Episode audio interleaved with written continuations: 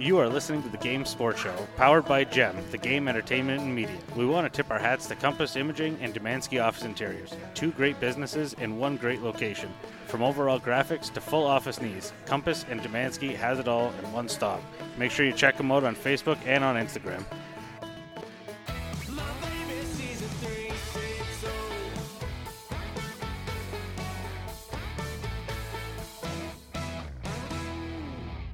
Booyah, and it's time for the Game Sports Show, powered by the Game Entertainment and Media, GEM for short. You may be listening to the Game Sports Show through our website, thegamesportshow.com, or through the many media or social media platforms, including Facebook and Instagram, which is tagged at the Game Sports Show, or through Spotify, Apple, Podbean, Podtail, or Amazon podcast platforms. Either way, we're very happy you're able to join us for this upload of the game. And once again, brought to you by Northern Superior Brewing Company inside Sault Ste. Marie, Ontario, located on 50 Pim Street in Sault Ste. Marie, Ontario. You can follow Northern Superior Brewing Company on social media, Facebook and Instagram, where you can see the great products that they have on display. Or just go stop into their location at 50 Pim Street. They have many great options available. I cannot stress that enough. It's delicious beer.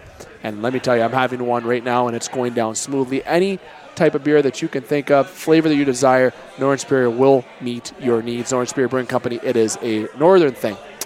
I'm here joined by Justin Heichel and Dane Hancho to start the show, and I'll get to the fellas in just a few seconds here.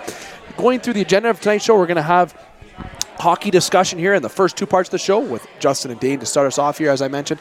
Then after the break, Alex Parr will be coming on board to talk to yours truly about some more hockey news. And then afterwards, to end the show, we'll have Connor Henderson come on by to swing the bats, if you will, for his new segment called Strike Zone, where we'll be talking about baseball. You'll be seeing a lot of the strike zone in its own upload, as well as our hockey uploads will be by himself as well. All brought to you by Northern Superior Brewing Company. So I cannot stress enough. Make sure you follow them on social media. Now let's get to introducing the guests. Dane, how are you? I'm good, buddy. You know, just sitting here about to talk about hockey, wishing there was actually hockey on to talk about, but uh, yeah, life's good. Well, there's junior hockey locally.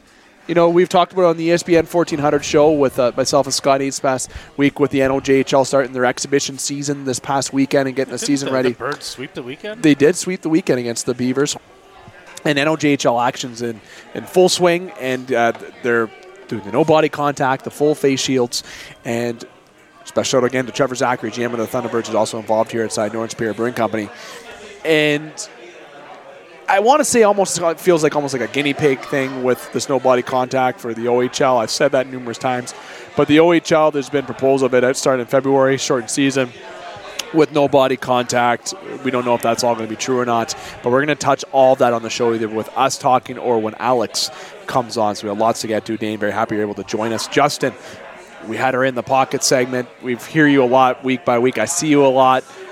You're getting prettier each day. You're getting, getting, getting weirder every day. How's it going, pal? Oh, you know, another day in paradise here. Yeah. Uh, hanging out watching the uh, rugby game at Northern Superior Mm. because that's what we got for live sports this week. Justin, I want to start everything with hockey here, obviously off the hop, as I mentioned. And the big thing that I wanted to bring up on this first segment was the off season because we're not going to talk about the Stanley Cup finals. I know we haven't had a hockey upload in particular in quite some time, and the reason being to that is because we're doing a lot of that coverage on the ESPN 1400 editions as well as our special edition uploads, which you can all check on our website. And now we are going to get back to routine hockey uploads, especially with local hockey getting started on our local platforms. The national news will still be doing our, our weekly uploads as well going forward you can check on our website. But one thing with the NHL offseason, there's been a lot of movement and trades and action.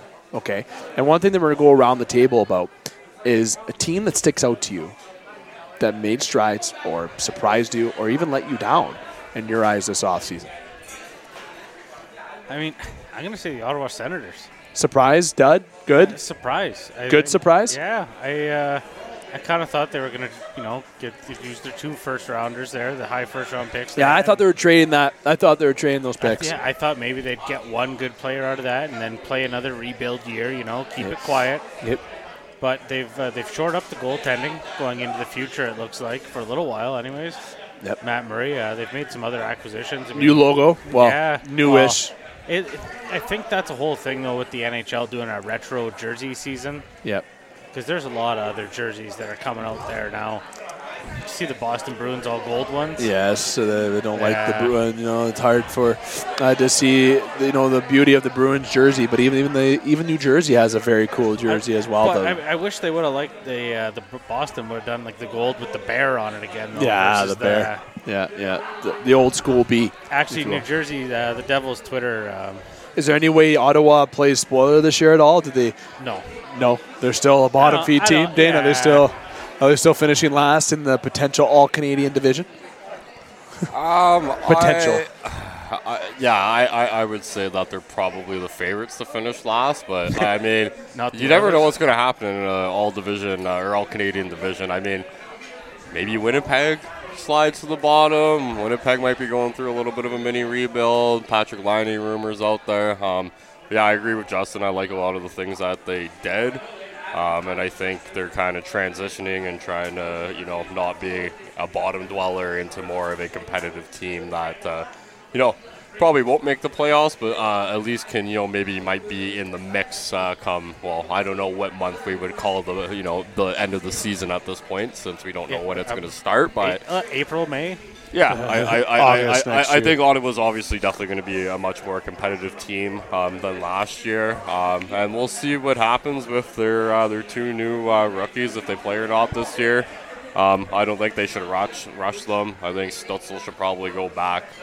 Yeah, At least Yeah. Germany are Yeah. playing a little bit more of a competitive European league rather than the one that he's playing in Germany, which is you know obviously not the best compared to you know the KHL or some of the uh, And uh, German hockey though right now is like the next up it- and it- oh, for sure, for sure.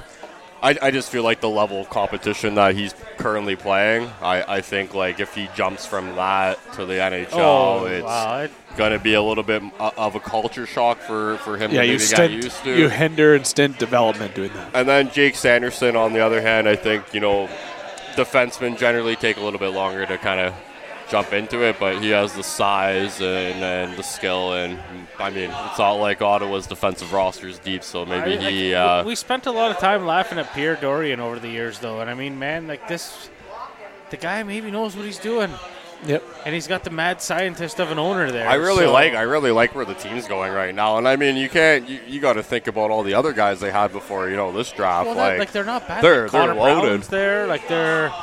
They got a decent squad. Like they're they're they're probably going to be the pesky Sens again. I, th- I would say that's They need to build a better rink somewhere, though.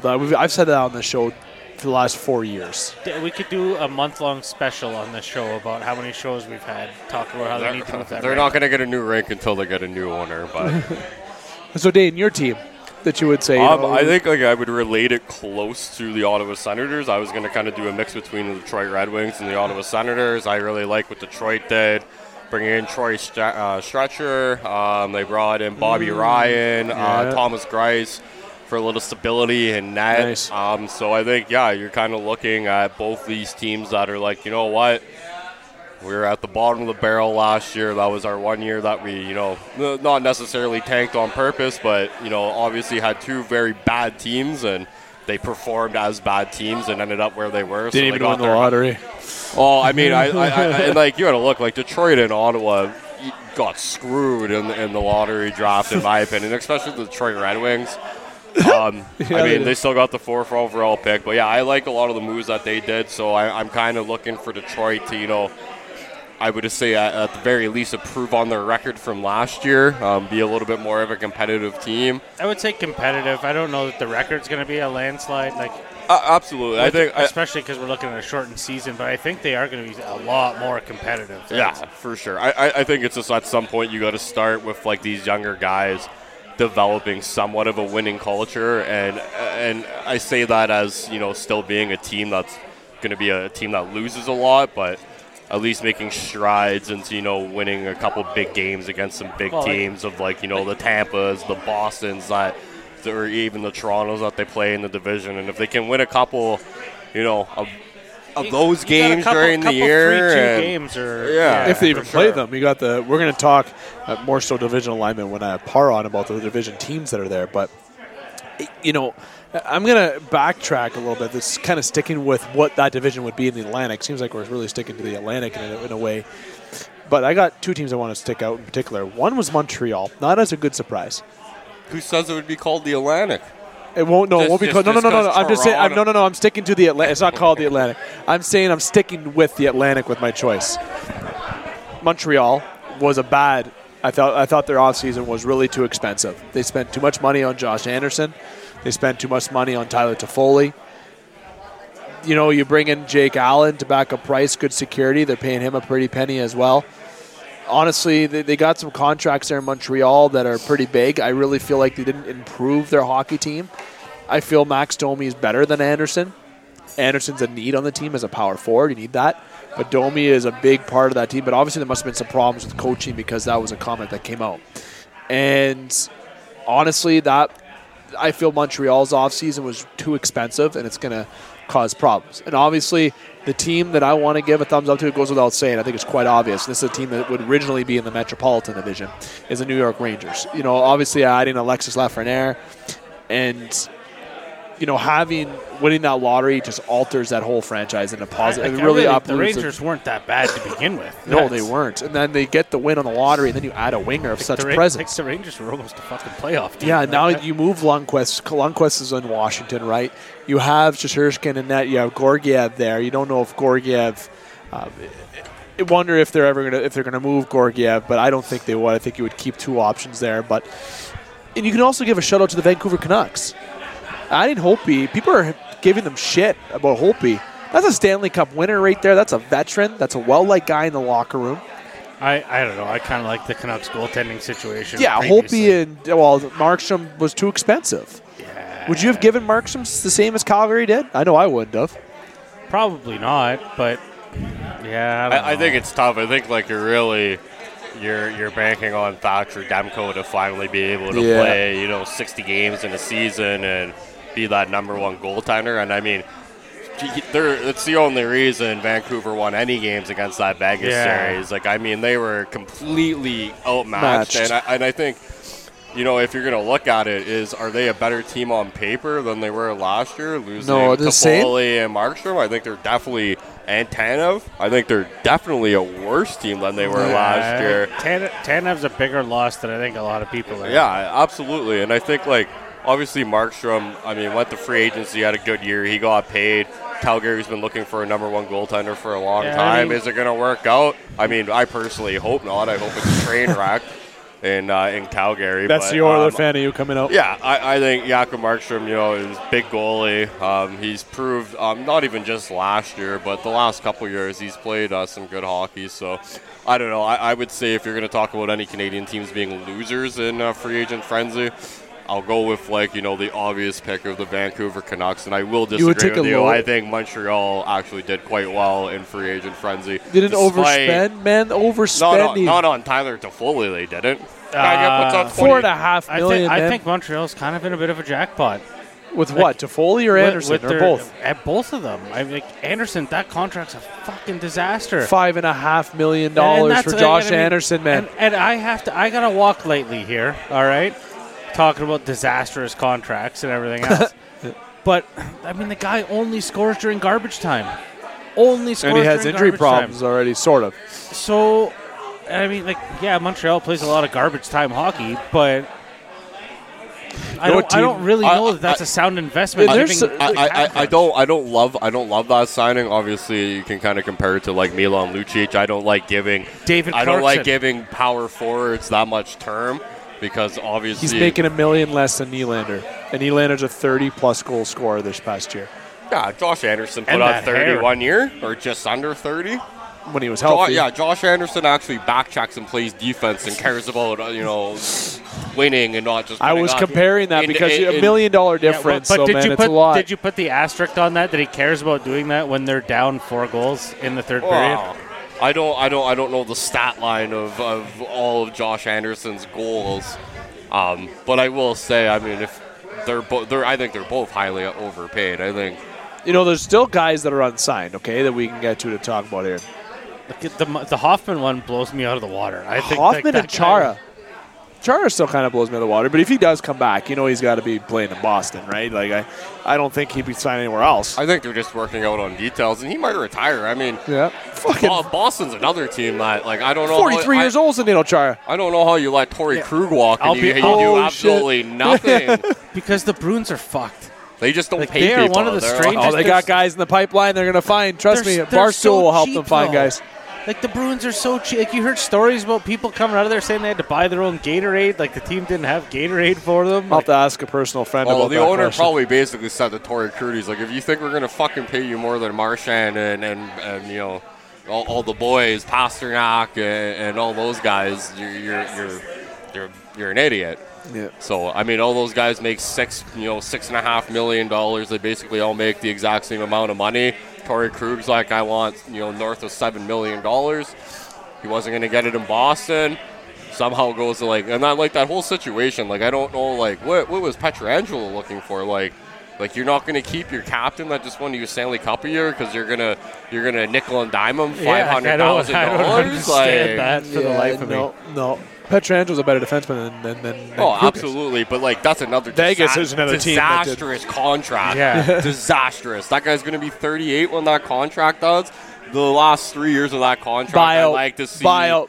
I, I, I see a I see a Brent Seabrook kind Yeah. of situation coming in, but I mean I think I think Alex Pietrangelo is obviously a much better skater and can and you know has the ability to move the puck a lot better than Brent Seabrook, even if he loses a step. So obviously I think his he's going to last a little bit longer. But I mean, yeah, it, it's it's it's kind of crazy, and I feel like a lot of teams are just they're up against the cap. The flat cap is like, and you got to think of all these free agents. The people that lost are the players. Like, like Mike Hoffman, you might as well just sign like a one million dollar deal with a fucking a contender and just And go, play- go yeah. to Tampa. Go to Tampa. One million dollars. And he might not? sign by the time that people hear this upload. Well, I mean, it, wor- caution it, but it worked for the 47 people Tampa had on their roster this year. To a lot of uh, rumors, and I obviously hear reading different outlets and different media. As the Panthers are still up there, Long Island has been rumored, and uh, If he went to the, the- Islanders, that's terrifying. Another almost. team that really was brought up that I felt was very interesting was the Boston Bruins.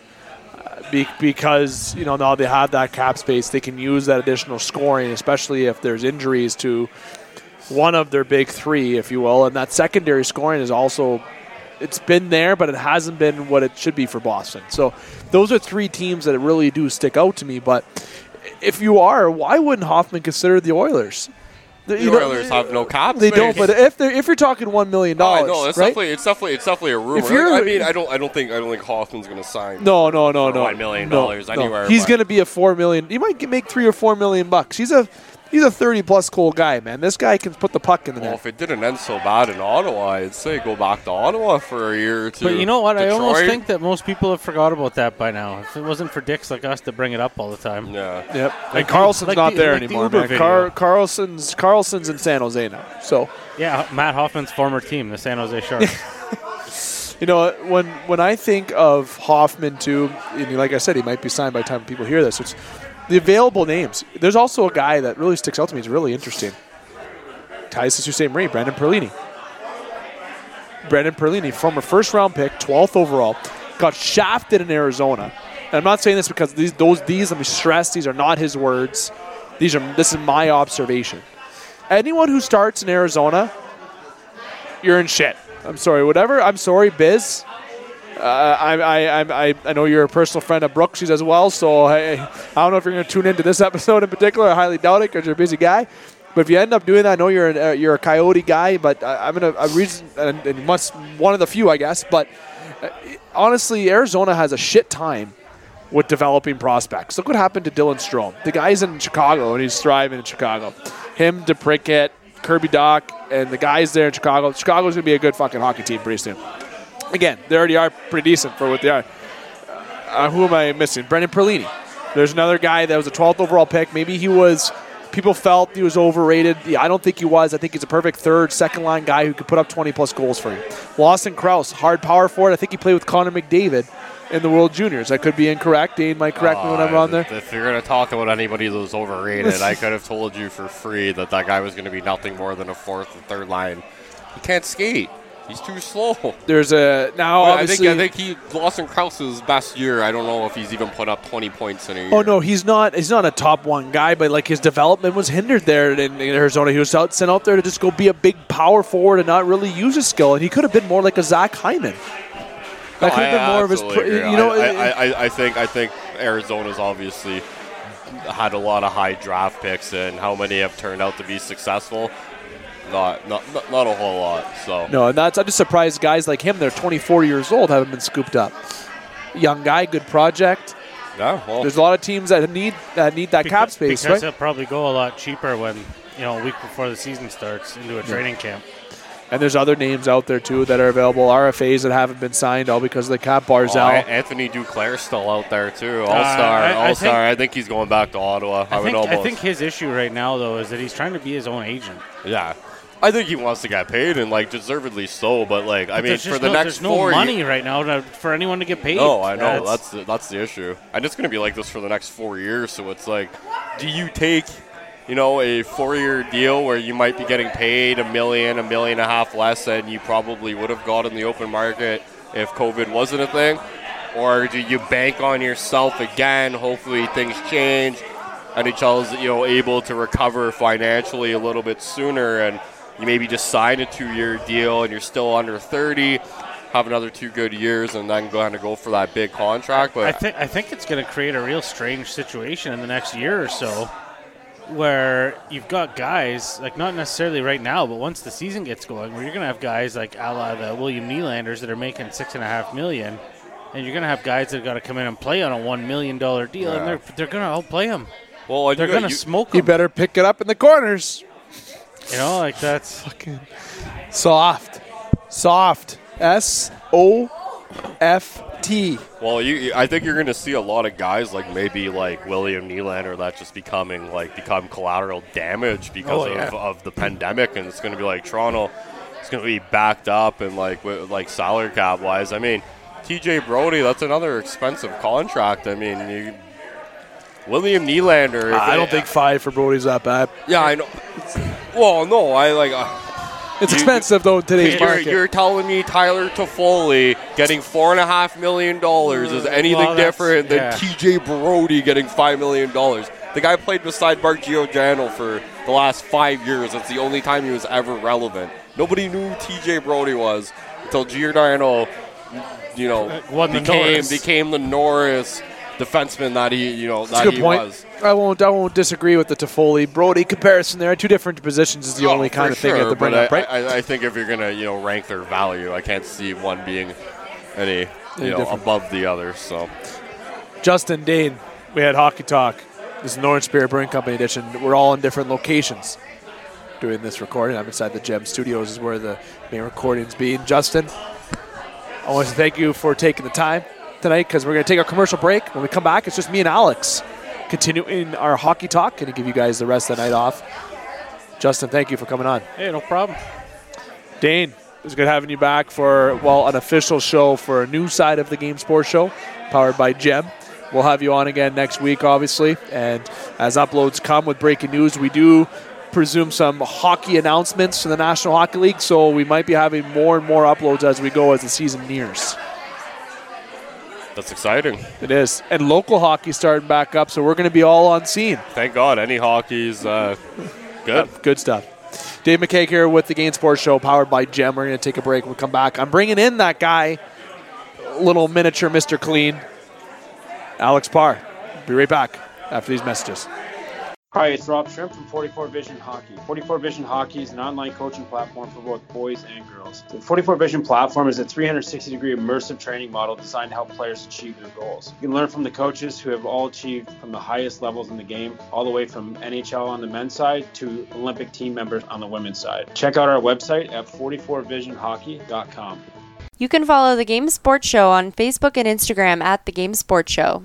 Welcome back to the Games Sports Show. David McCaig here, continuing tonight's upload with our hockey and baseball combination upload here. This upload brought to you by, as you've heard from the beginning, Northern Superior Brewing Company, located in Sault Ste. Marie, Ontario. And Northern Superior Brewing Company has been a part of the Games Sports Show family for over three years now. Special shout out again to Trevor Zachary, Blake Winter, and the crew at Northern Superior Brewing Company. The beer is absolutely delicious. They got many flavor options available. Make sure you hit them a follow on Facebook and Instagram. Now, introducing on this second part of the show, the one and only Alex Parr. Parr, how's it going, pal?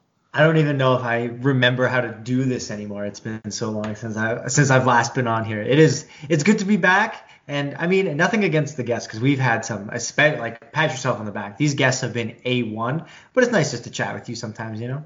Oh, it's nice. It's good to get our rhythm going. The chemistry that we have is obviously evident. You have been a part of the show now for over a year, which dates back mm-hmm.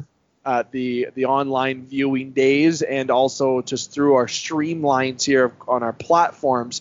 But unfortunately, you couldn't be in person here inside the Game Entertainment and Media studios here tonight uh, for no, this sir. For this edition. Of course, as I mentioned again, brought to you by Northern Superior Brewing Company. You, you weren't able to join myself, Dane, and Justin, which you heard at the first part of the show, obviously. But I'm very glad that you're able to jump on right now and get some conversation that we did not touch on at the beginning to touch on right now.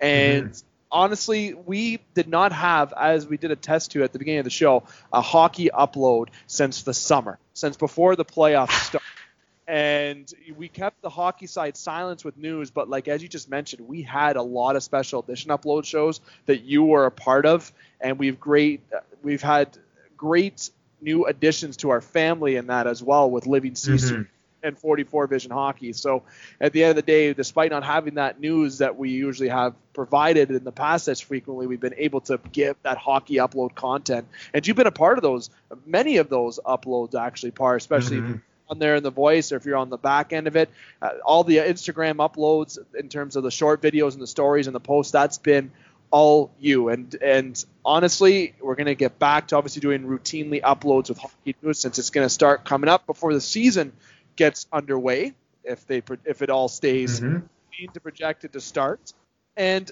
just talk about that right off the hop here, Parr. Mm-hmm.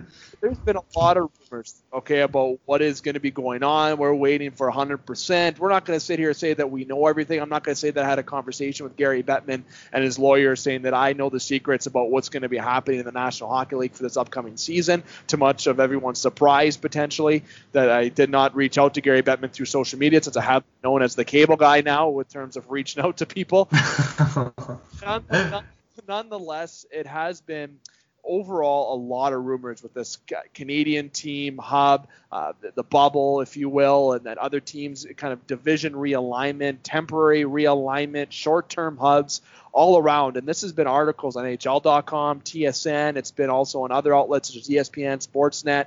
It's been on many different conversational pieces as well with known figures on talk shows. And we haven't jumped in, and we're not going to dive into it as much as it already has been because obviously we keep the news relative here on our uploads. And I just want to dive into Parr what you're feeling about all this potential. Is it just a bunch of back and forth nonsense trying to figure something out, or are they are they just waiting to release the plan that they probably already have in place? I don't know. I think if you're anyone running an organization right now, all you're doing every day is waking up and checking those daily COVID numbers because it doesn't really matter what part of the world you're trying to run your sport in. It's not really getting any better. Yeah, there's some promising vaccines that have potentially come out, and that's a whole nother conversation for another time. But oh, it is scary. And I mean, the NFL hasn't been perfect. They've been trying to come back with fans, something that the NHL has really, really been hoping to get because that's a big part of the revenue. Right? And then on top of that, you're looking at a January 1 uh, 72 game campaign.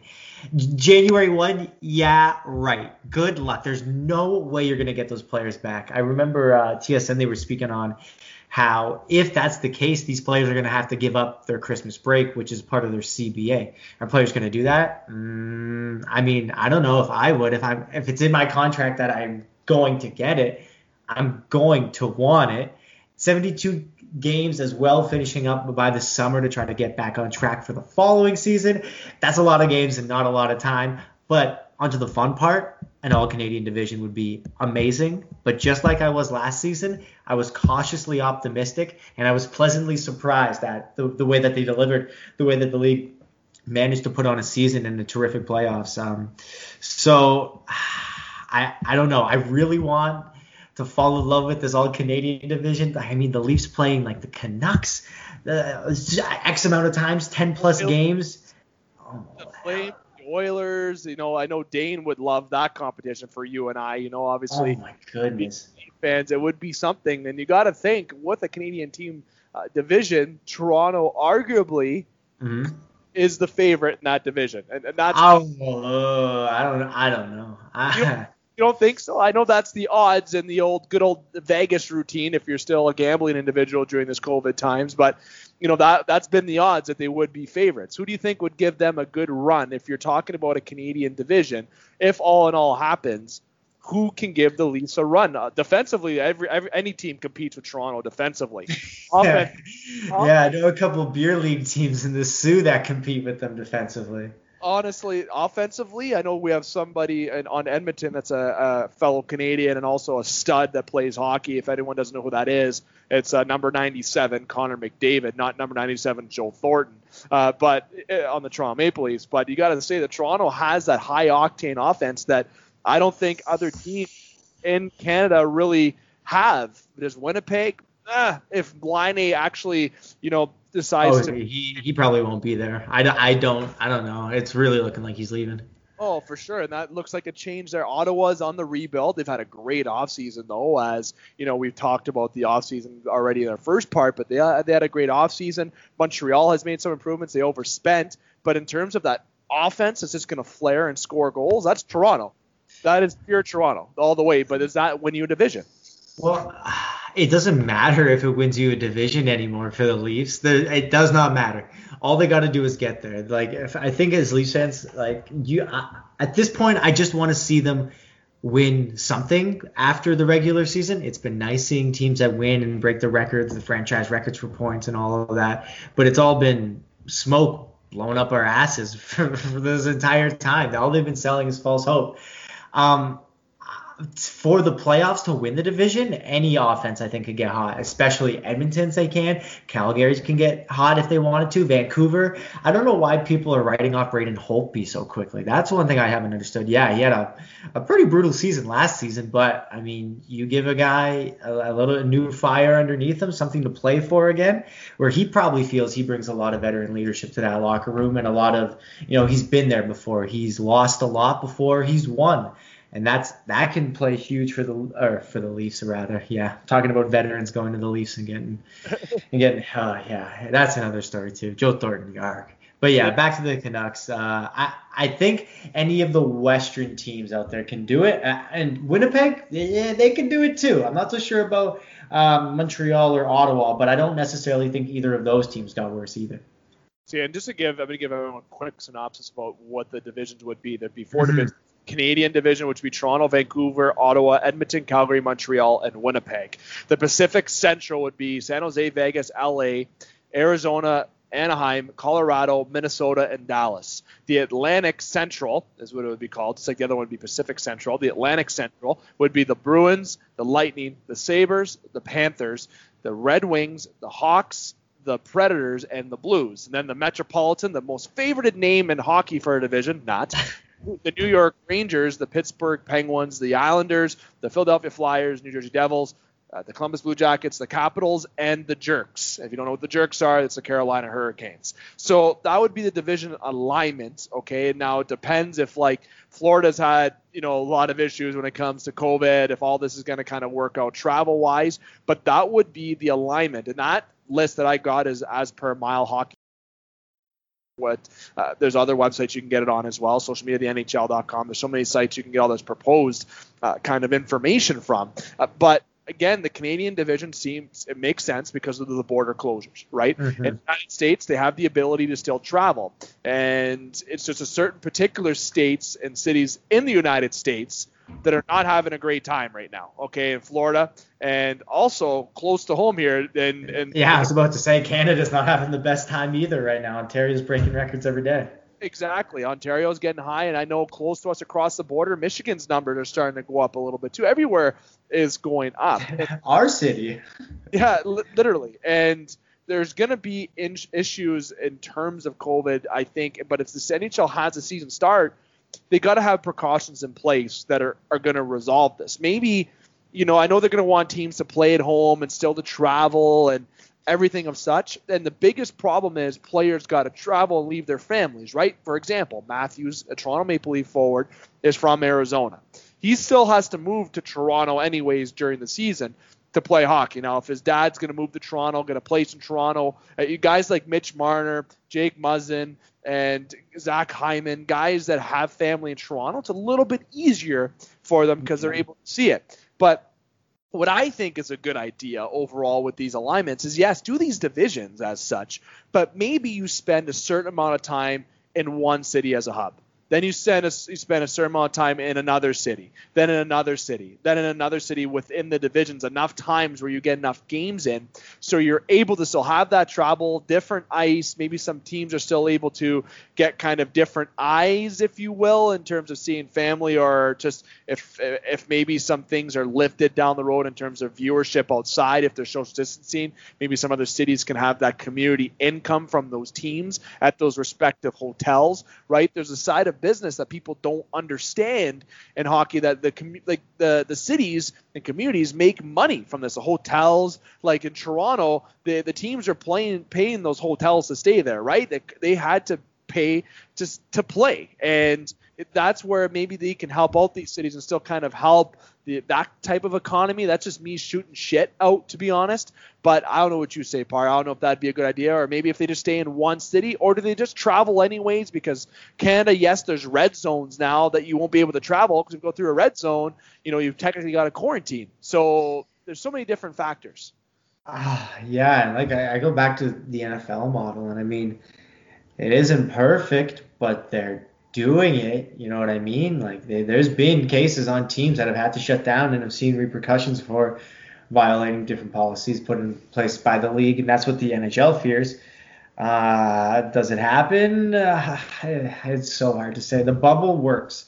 The NBA and the NHL both prove that, but uh, traveling, I don't know. It's just so hard to see.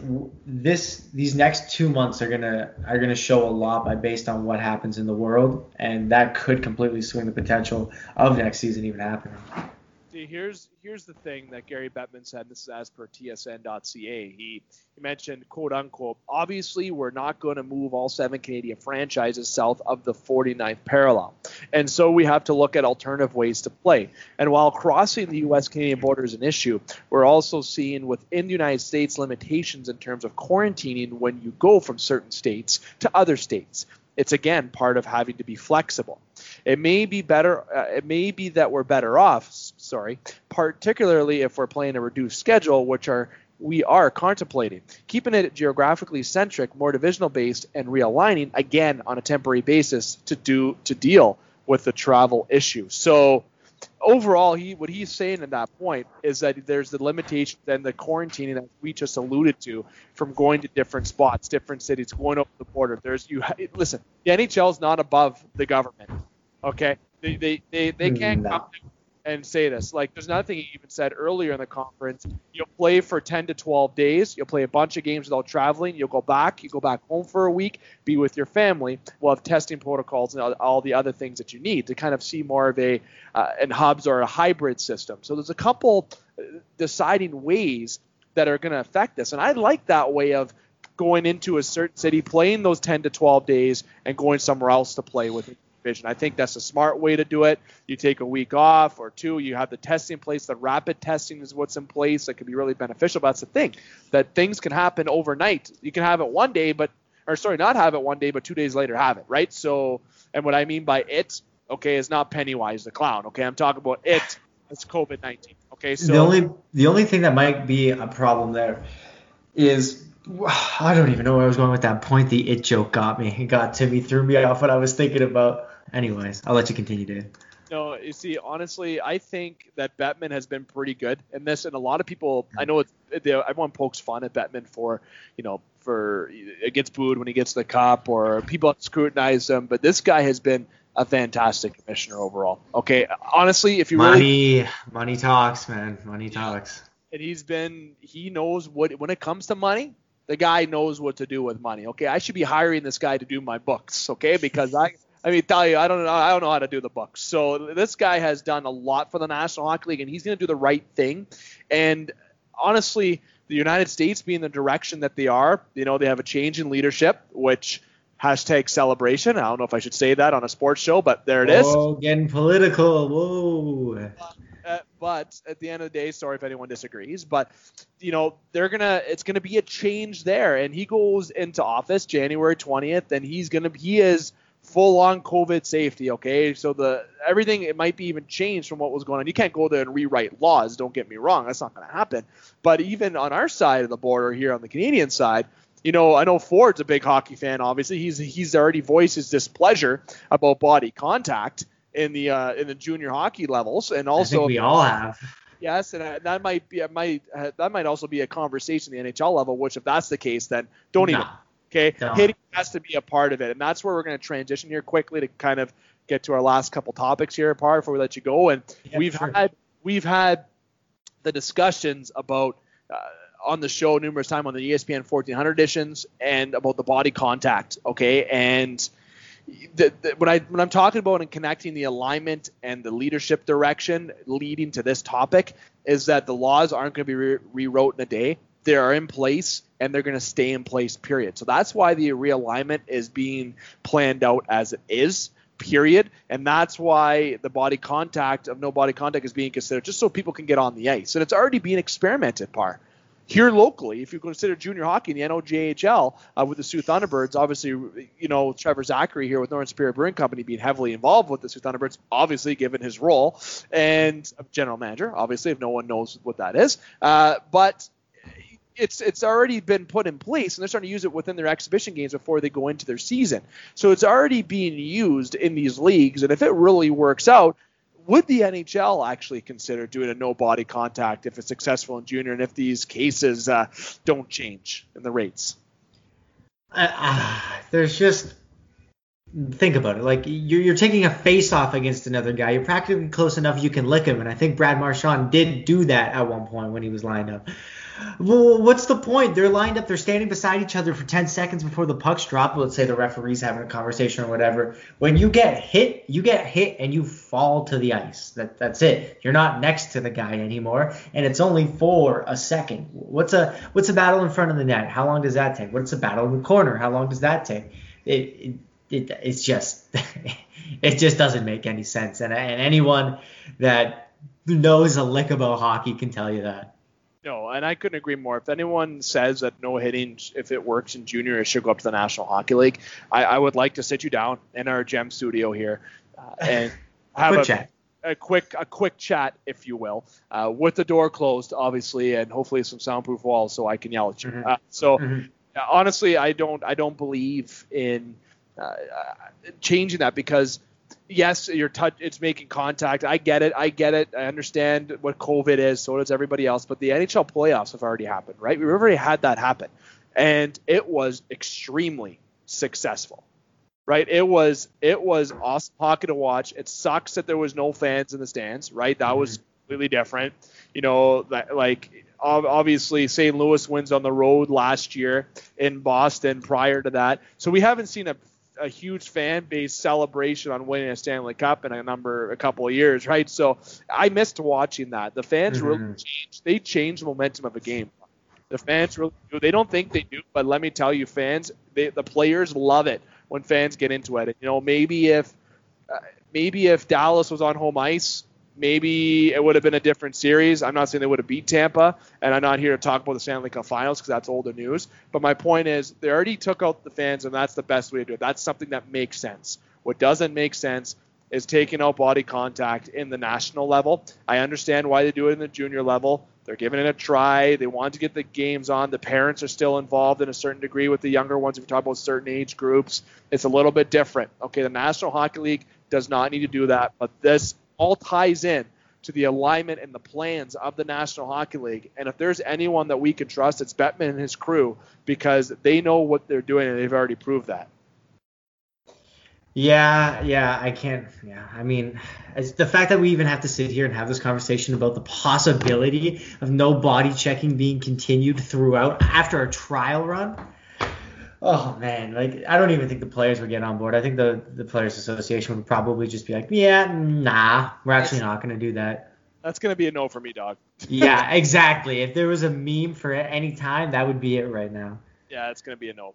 So there's another point I want to bring up, part that I thought was a really good story, and this is as per NHL.com as well. And I've heard this story through a lot of individuals that are involved in the NCAA ranks that I've reached out to have the discussion. They told me to hmm. refer this story to bring up, and it's about the University of Alabama in Huntsville. Okay, uh, they they're they're committing 17 million dollars to preserve and enhance the only NCAA Division One program team the South southeastern United States okay, like goalie uh, Cam Talbot, there's an alumni uh, for UAH, and honestly, they're trying to really change over uh, that program. The university and former UAH players Sheldon Waltinsky, founder and board chairman of the select group, and Tasso Saf- Fakikis, I probably butchered that, president and CEO of Maynard's Industries, have pledged to provide a combined $17 million over 10 years for the hockey program. UAH hockey begins its 42nd season on November the 20th because we know about the NCAA starting to get back in action against Robert Morris University, and that's which is located near Pittsburgh. Now, this UAH program has a long history, and as per Darren Dawson said, a long and cherished history. And it's good. My whole point of bringing this up is because it's good to see funding being put into the education despite what's going on in the world right now to try to enhance and save the school from and try to repair the issues that are going on with it and to college route in sports is everyone in Canada looks at the OHL, right? And everyone in the mm-hmm. United States looks at NCAA, which is fair. You can look at some of our hosts here on the Game Sports Show, Scott Nason, EJ Russell, just to name two of them, that are really involved in the NCAA. And if you got me in that conversation, I I sometimes know what I'm talking about, you know. but if you want to start talking about the OHL and sports here in Canada, I'll I'll talk until the mics fall off, and you know that part better than anybody. So. Oh yes, sir. So overall, to see the funding get put back into schools, I think that's really important. The athletics in NCAA because you know the the schools are taking hits with this that people don't understand due to the pandemic. Yeah, what I always enjoy seeing and what you yourself and anyone else out there listening right now that's a hockey fan should love to see is hockey growing in a place where it might not necessarily be popular. I mean, that's the only way that you're going to see um, salary caps go up and bigger deals and better presentation and overall just a better product. I mean, like if you sit down and you and this is no dig at the NHL, but this is just kind of putting into perspective on how much money the leagues bring in. Like the NFL, if you turn on that presentation for a Sunday game, it does blow the NHL out of the water presentation wise. And it's just just the way that it is. So I feel like it growing in southeast states or somewhere crazy like Australia where there's a bit of a following for it. Like all of these different places where hockey isn't maybe the number one sport there, trying to make an effort, that's awesome. That is awesome. Hats off to them. Yeah, you know, honestly, for the NCAA hockey is a very exciting uh, route to watch hockey. It's obviously close to home as well with the with the Lake Superior State University uh, Lakers and a lot of alums that have been a part of that team. And it was just over the border for us uh, to to to look at, but obviously now we are prohibited from crossing over the border. So just to mm-hmm. have hockey restart, that is what is very important. Now, part of the last topic I want to bring up here tonight before we let you go is kind of on the outside of what active sports and hockey that are going on. It's about video games. Oh, thank goodness. Let's go. Okay, I'm so super glad we're talking about this. So there's a people are wondering, okay, what Yes, we are good. Yes, what, we are good. So there's one thing. Yes, the Game Sports Show is a EASHL team. If no one knows what that is, well, that that is in NHL 21, uh, the new EA Sports NHL 21 game that's been released. And PS4, I know everyone's got the PS5 coming, there's Xbox, there's different options. But in terms of our team, uh, the Game Sports Show, uh, you know, that's obviously that is something that we do in terms of free time. Everyone's wondering, hey, what can we do in this situation? What do we do? Okay, get, myself, I bought a house. I've been doing renovations. That's one thing, and getting our office uh, set for launch, in which we are recording in right now. And now, what do I do on free time when I'm still up and, and I want to do something? If I or if I don't want to go out and spend money, I want to save money. What are good options, Parr, that you could do? Uh, well, taking a quick, uh, quick little gander down to the dojo, and uh, you know, putting in some work, putting in some effort, some time, and uh, getting out massive results when we're picking up fat dubs on the daily, man. We go, uh, dude.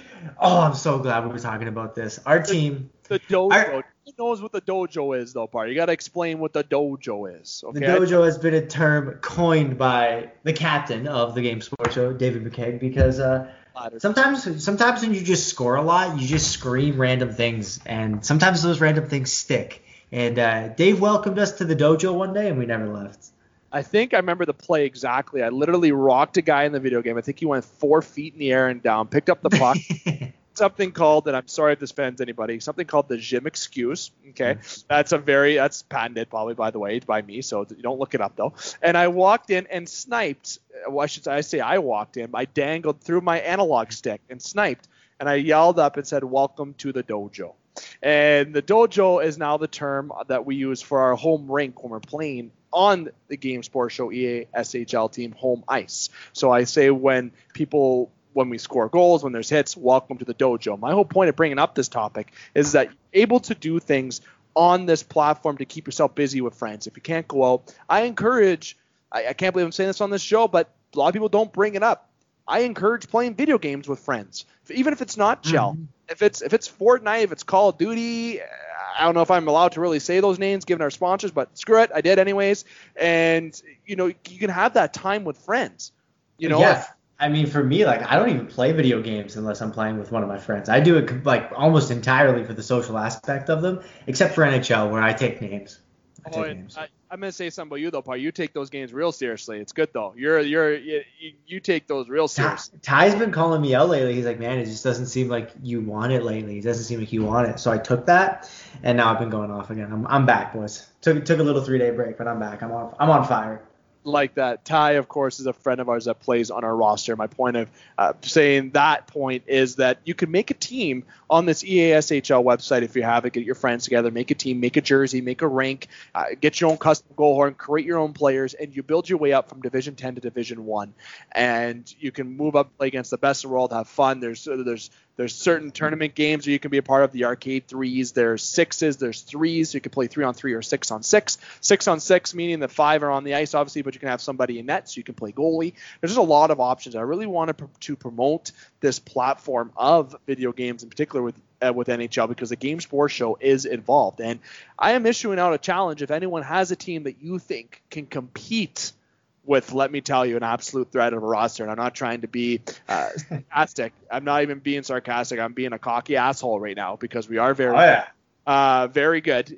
We would love and welcome a challenge, and we would definitely stream it on our website. And how do you stream on the Game Sports website? We don't have that streaming option. Ah, I'll leave it at that. There's the tease. Uh, there's a little bit of a tease for you in terms of maybe that if you want to play us, we will record it of a bunch of different recordings. If you beat us, maybe we'll make a bet with you. Maybe make it friendly. I want to really encourage everyone to get involved and play and get your friends onto this. Doesn't matter what age, but if you want to issue a challenge, if you think that you're better than the Game Sports Show EASHL team, give me a shout, contact through our website, reach out to anybody and good luck in advance because the dojo welcomes all visitors, but you have to bow to your sensei when you leave. Oh, I love it. I love it. Love it.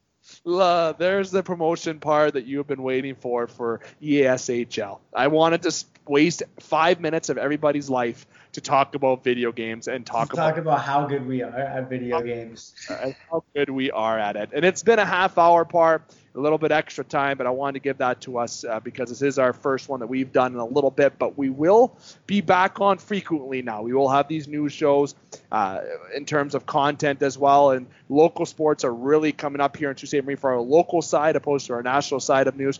So we're going to be here more frequently, part, and hopefully next time. It is. A, I love ARC chats it's me and you, but hopefully you're inside the Gem Studios with us and that you are enjoying a nice pint from Northern Superior Brewing Company and that you are here in person for our for our segment, opposed to you know just through the airways. I don't get because it sucks when I can't see your face. You know, I like. I know. It, it sucks. It breaks my heart, you know. And I, but we still got this done, and we had a great segment here today. So I want to say thank you very much for taking the time uh, to come on and be a part of this show because uh, people have been waiting to hear your voice. Hey man, I'm super glad that we got to do this. We I think we hit all the topics we wanted to talk about. I wanted to talk about the Canadian division. I wanted to talk about video games. I'm happy, dude. Let's uh let's keep this show on rolling, shall we? Like that. Now, you know what? Last thing before I let you go, then top team in your mind that had the best off season. We didn't talk about this obviously because you weren't in the first part. Hmm. hmm. That's- well, that's- We'll leave your opinion before we go to commercial. Whew, what team did the best? Okay, I'll I'll do the team that I think did the best in the sense of oh my god, they could actually do that. How did the Buffalo Sabres convince Taylor Hall to go play one year there? That is the most impressive fleece job I've ever seen. What did they do? Did, there's no way no one wanted Taylor Hall and wouldn't have paid that much. Like, how did the Colorado Avalanche not go like, you know, here's like comparable money, come win? And there's no way he just went, nah.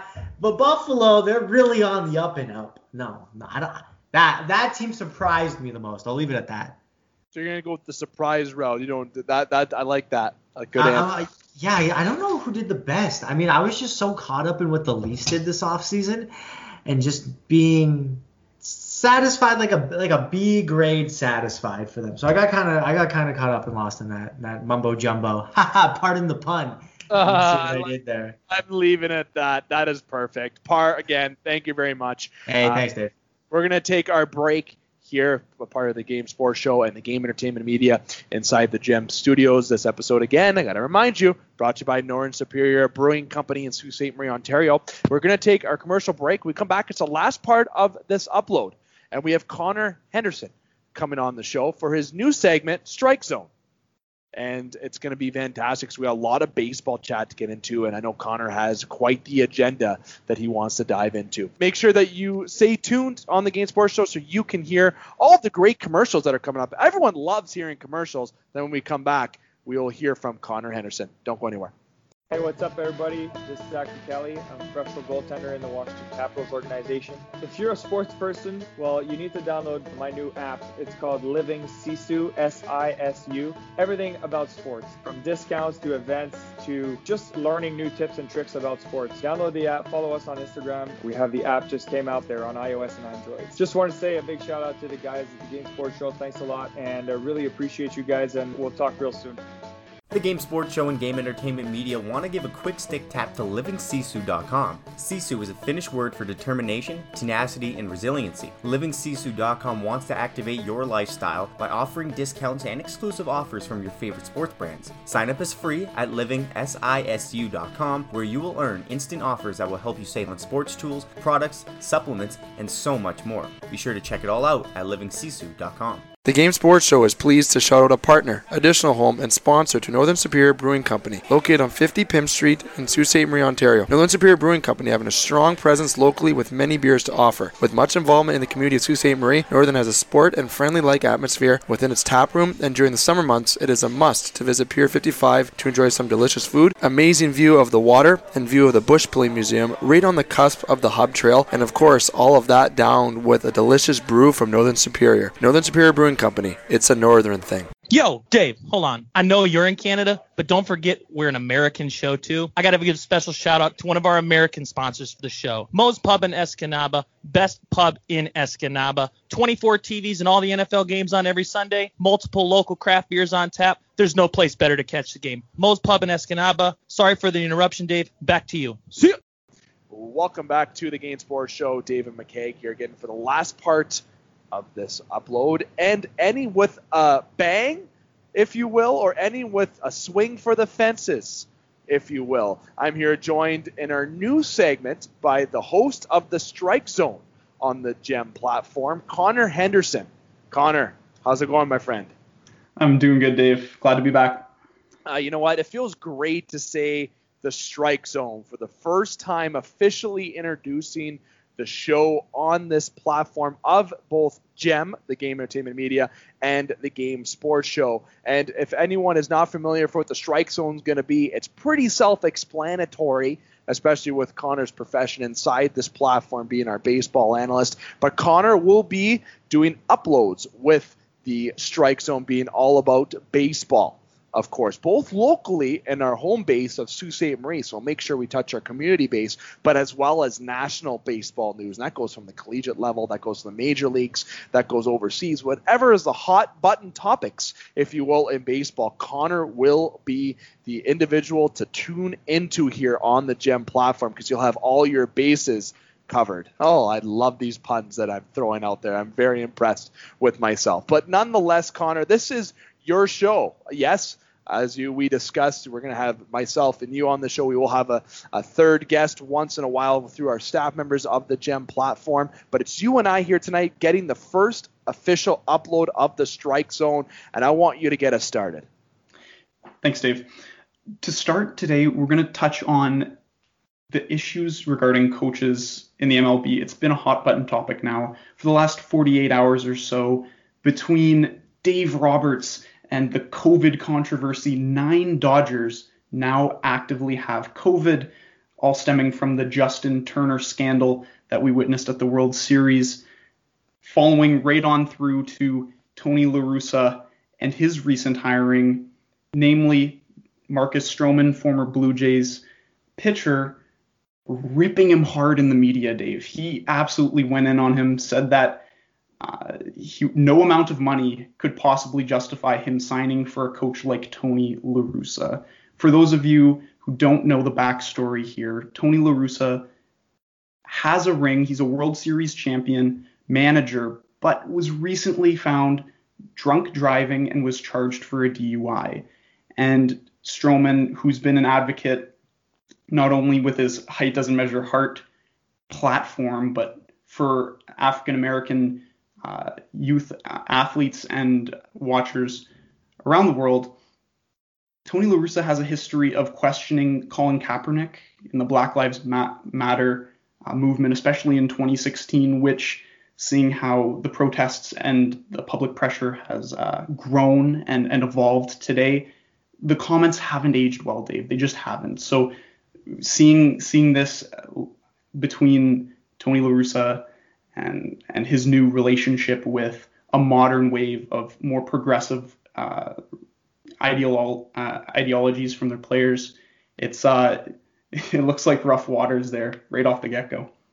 You know, honestly, at the end of the day, this is the whole point of modern sports, and there's no no place in that in the world of sports. Okay, and uh, do you agree with Marcus Stroman's point of view? And do you feel uh, that with Marcus Stroman saying this, that hopefully that it continues that movement for positive direction in uh, today's society? I, I really do. I feel like now, especially with the platforms that these coaches, managers, and players are given, they have the responsibility to be a role model. And when you get caught drunk driving and allegedly tell the officers, "Do you see my ring? Do you see my?" That's a terrible message for not only the youth watching the sport, but uh, all the dads maybe bringing their kids to the game and having one too many. And it's just not the message that the MLB wants to be sending in the 21st century. No, honestly, if you go up to a police officer at the time that you are uh, getting pulled over for any kind of uh, issue that you've been doing while driving or just in the public, and you say that, hey, I'm a World Series champion or I got a ring, that just shows a level of I'm going to say it. I know you won't. I want you to keep it professional, and I'm going to go off the grid with professional but that is a douche comment to say. That's the word I want to use. And I, I'm 100% back up Marcus Stroman. And we have seen a lot of positive change, especially recently, uh, since last week in the United States in particular. But we're not jumping into politics here on this show. But there has been progression in the world of sports, politics, everything of such. And I think this could be a hinder or a step back. And to have what happened with La Russa isn't a positive uh, hiring for the MLB whatsoever. And, and Dave, I feel like the word ownership really resonates in this case. Tony La Russa doesn't take ownership when you say in that situation, do you see my ring? That's no justification for for breaking the law and not only endangering yourself but but others around you. Uh, now on the flip side of that, Alex Cora, recently hired by the Red Sox, rehired, mind you, after the uh, recent hiring and then releasing due to his involvement with the Houston Astros scandal. Now, Alex Cora came on the record recently and said, I deserved punishment.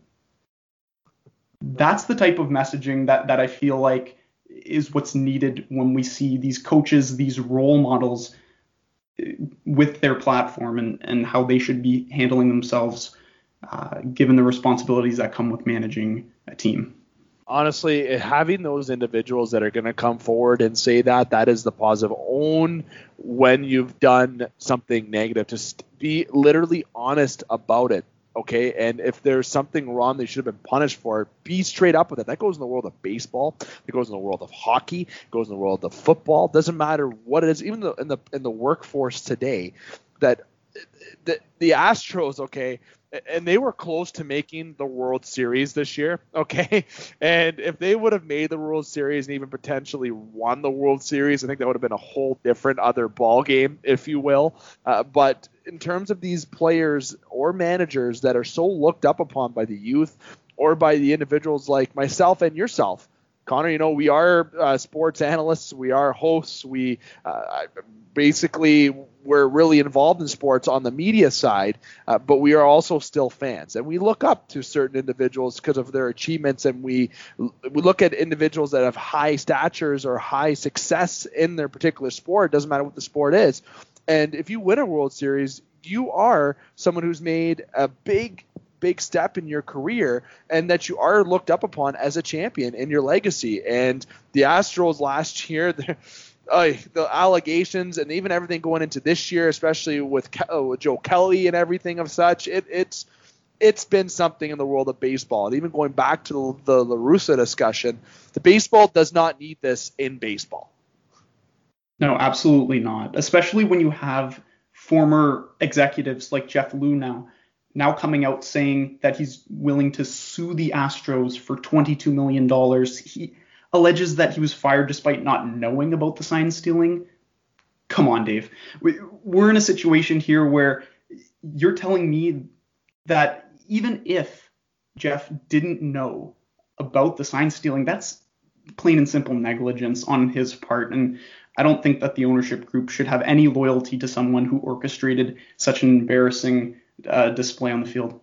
Honestly, if to say that if you were a part of that Astros team and to say that you didn't know that was happening, no one's gonna believe you anyways. Okay, I'm sorry. You must need some some concrete evidence, if you will, to show that you had no involvement at all. You better show that you were at home for every game and that your cell phone was off, that you were never at a practice and you were literally just a shadow or there in spirit because anyone that was a part of that Astros organization and all the allegations are for anyone from top to bottom, maybe outside the Fields crew, okay, is going to get questioned about everything and you're going to get pointed fingers at or get scrutinized for whatever involvement that you have within that team. And that's just the way it is, unfortunately. But when you have to cheat your way to get to the top, you're going to have that. And $22 million, hey, that's a big, large chunk of money, okay? You know, and it, it I, maybe he's just looking for a certain payday. I don't know where he's getting this particular amount from. If he feels like this is something that's going to hinder his career, getting his family set. I don't know if he looked in the safe and realized there's only a couple dollar bills left in there. But overall, this is not a a positive outlook just again for baseball. Baseball, when you think about it, Connor's had a lot of uh, kind of kind of a negative uh, statements about them, even from the start of the year. I'm saying how they weren't handling the COVID correctly, right? With the Miami Mar with the Marlins, sorry, with having their COVID cases going around the league, and then this season. You know, it was a very expedited season, of course. They did that correctly, but then the, it didn't really feel the same as baseball. But then you still have the Astros going on, and now you have uh, everything that's been going on in society outside of baseball that it affects inside baseball. Overall, baseball needs to try to repair that image that's been kind of damaged this past season. Is that fair to say? Yes, two years in a row now, we've had scandals from our World Series champions. The cheating from the Houston Astros and the lack of COVID safety from the Los Angeles Dodgers. And that's the problem.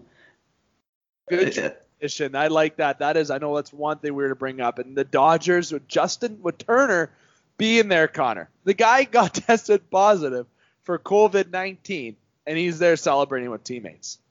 Yeah, and what's sad is there's reports that there will be no punishment for this. Now, nine Dodgers actively have COVID, uh, and when you look at the legacies of guys like Clayton Kershaw, do we ignore the fact that all of these oh my goodness, all of these skirting of the rules were going on in the background? It's hard to say.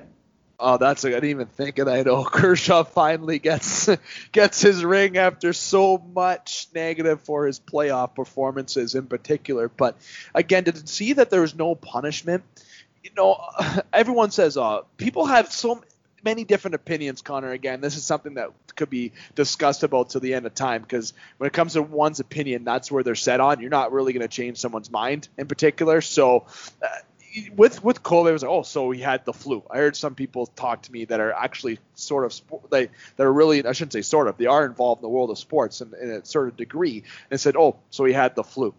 When I hear that about COVID, okay, listen, this is this has the symptomatics of the flu. Yes, I get it, but it's more serious. It's a worldwide pandemic, okay? And the nine Dodgers that have gotten COVID, you know, we anticipate that they're going to recover fully.